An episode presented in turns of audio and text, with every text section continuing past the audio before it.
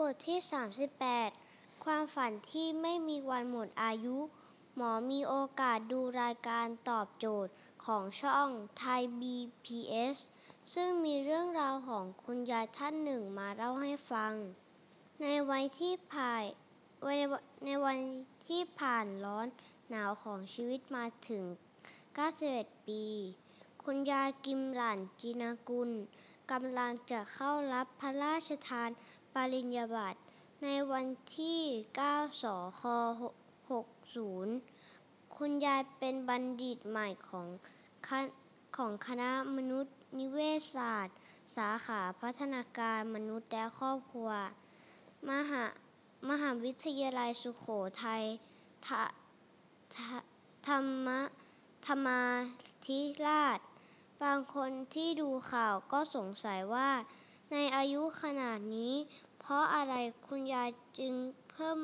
จึงเพิ่งมาเรียนต่อมหาวิทยาลัย ปกติแล้วยายชอบอ่านหนังสือมาก ชอบเรียนหนังสือก็เป็นคนเรียนดีพอสมควร แต่เพราะฐานะทางบ้านและเหตุผลทางการบางเมืองบางอย่างทำให้ครอบครัวต้องย้ายจากบ้านที่ลำปางไปอยู่ที่กรุงเทพ หลังจากจบมัธยมก็ไม่ได้เรียนต่อ คงเป็นธรรมดาของครอบครัวชาวจีนทั่วไปสมัยก่อน ค่านิยมที่คิดว่าลูกผู้หญิงต่อไปก็ต้องมีครอบครัว หน้าที่หลักคือการดูแลสามีและลูก ไม่มีความจำเป็นต้องเรียนสูงสูง เรามีความรู้สึกว่าอยากเรียนอยู่ตลอด แต่ก็ไม่มีโอกาส เพราะมีครอบครัวมีลูกต้องดูแล ที่ที่พอจะทำได้คือ เอาใจใส่การเรียนของลูก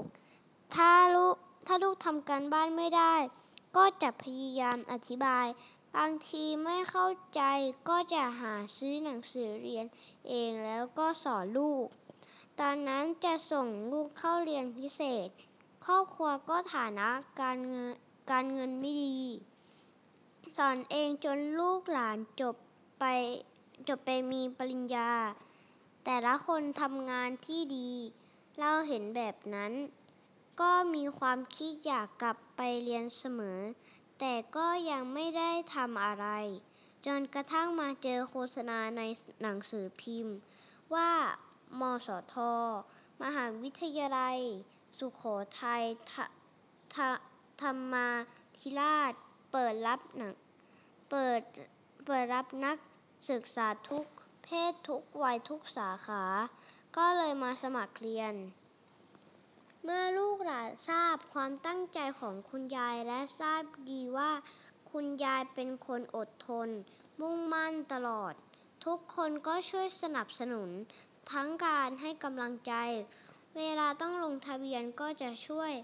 หรือพาคุณยายไปส่งเวลาที่ต้องไปสอบที่ศูนย์สอบกลางที่จังหวัดพะเยา หลายวิชาที่คุณยายสอบตก และต้องไปสอบซ่อมบางครั้ง สอบซ่อมสอบซ่อมแล้วแต่ยังคงสอบตกอยู่ ต้องลงทะเบียนใหม่อยู่หลายรอบ แต่คุณยายก็ไม่เคยท้อถอย ยายจะมีเทคนิคช่วยให้จำได้ ด้วยการอ่านหนังสือใส่เทป ซื้อเทปมาอัดเสียงตัวเอง และฟังซ้ำเป็นสิบสิบรอบทำให้มีความจำดีขึ้น มีคนไปถามอาจารย์ที่มีหน้าที่รับผิดชอบรายวิชาของคุณยาย ว่ามีการให้สิทธิ์มีการให้สิทธิพิเศษอะไรกับคุณยายหรือเปล่า อาจารย์บอกว่า ใช้ข้อสอบกลางมาตรฐานเดียวกันกับคนอื่น ไม่มีอะไรพิเศษ แค่อำนวยความสะดวก เช่น เวลามาสอบ คุณยายจะนั่งสอบที่ชั้นล่างของตึกได้ ไม่ต้องเดินขึ้นบันได เพราะขาคุณยายไม่ค่อยมีแรง ในตอนแรกไม่มีใครทราบว่าคุณยายอายุเท่าไหร่ คุณยายทำทุกอย่างเหมือนนักศึกษาคนอื่น ทั้งเรื่องการเข้าค่ายทำกิจกรรมร่วมกันกับอาจารย์ และเพื่อนร่วมคณะที่กรุงเทพ คุณยายก็เข้าร่วมเต็มเวลาสี่คืนห้าวัน ในที่สุดคุณยายก็เรียนจบ คุณยายบอกว่าถ้าเราทำตัวอย่างที่ดีให้ลูกหลานเห็น ลูกหลานก็จะจดจำและเรียนแบบจากเรา แต่ถ้าเราทำแต่ละแต่ถ้าเราทำอะไรแล้วท้อถอยลูกหลานก็จะเห็นตัวอย่างแบบครึ่งครึ่งกลางกลางๆเช่นกัน เราก็ไม่อยากให้เป็นแบบนั้นตอนที่อ่านหนังสือ บางทีก็นั่งอ่านที่หน้าบ้าน มีเพื่อนบ้านเดินผ่านไปมา บางครั้งเขาอุ้มลูกหลานเข้าเขามาด้วย เขาก็ถามว่ายายทำอะไรอยู่ พอเราบอกว่าอ่านหนังสือเตรียมสอบ เขาก็จะบอกลูกหลานของเขาว่า ให้ดูให้ดูยายเป็นตัวอย่าง ก็รู้สึกว่าเราทำอะไรมีที่มีประโยชน์แล้ว ความตั้งใจต่อไปของคุณยายก็คือ อยากจะใช้ชีวิตและดูแลสุขภาพตัวเองให้ดี เป็นตัวเป็นตัวอย่างให้ลูกหลานเรียนรู้ต่อไปเท่าที่จะมีโอกาส ความฝันบางอย่างของคนเราที่เก็บซ่อนไว้ เมื่อเวลาผ่านไปนาน จนทำให้คิดว่า ความฝันนั้นอาจจะหมดอายุไป ไม่สามารถไม่สามารถสานต่อให้เป็นความจริงได้ ให้เป็นจริงได้ เรื่องราวของคุณยายอาจเป็นแรงบันดาลใจที่ช่วยจุดประกายอะไรบางอย่างในใจของในใจของบางคนว่า จริงๆ แล้วความฝันไม่มีวันหมดอายุตราบใดที่เรายังมีความพยายามและมุ่งมั่น รวมรวมถึงการได้รับโอกาสและการ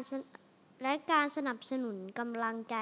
และความเชื่อมั่นจากคนรอบข้าง ขอบพระคุณคุณยายกิมหลันสำหรับแรงบันดาลใจที่มีคุณค่า จบ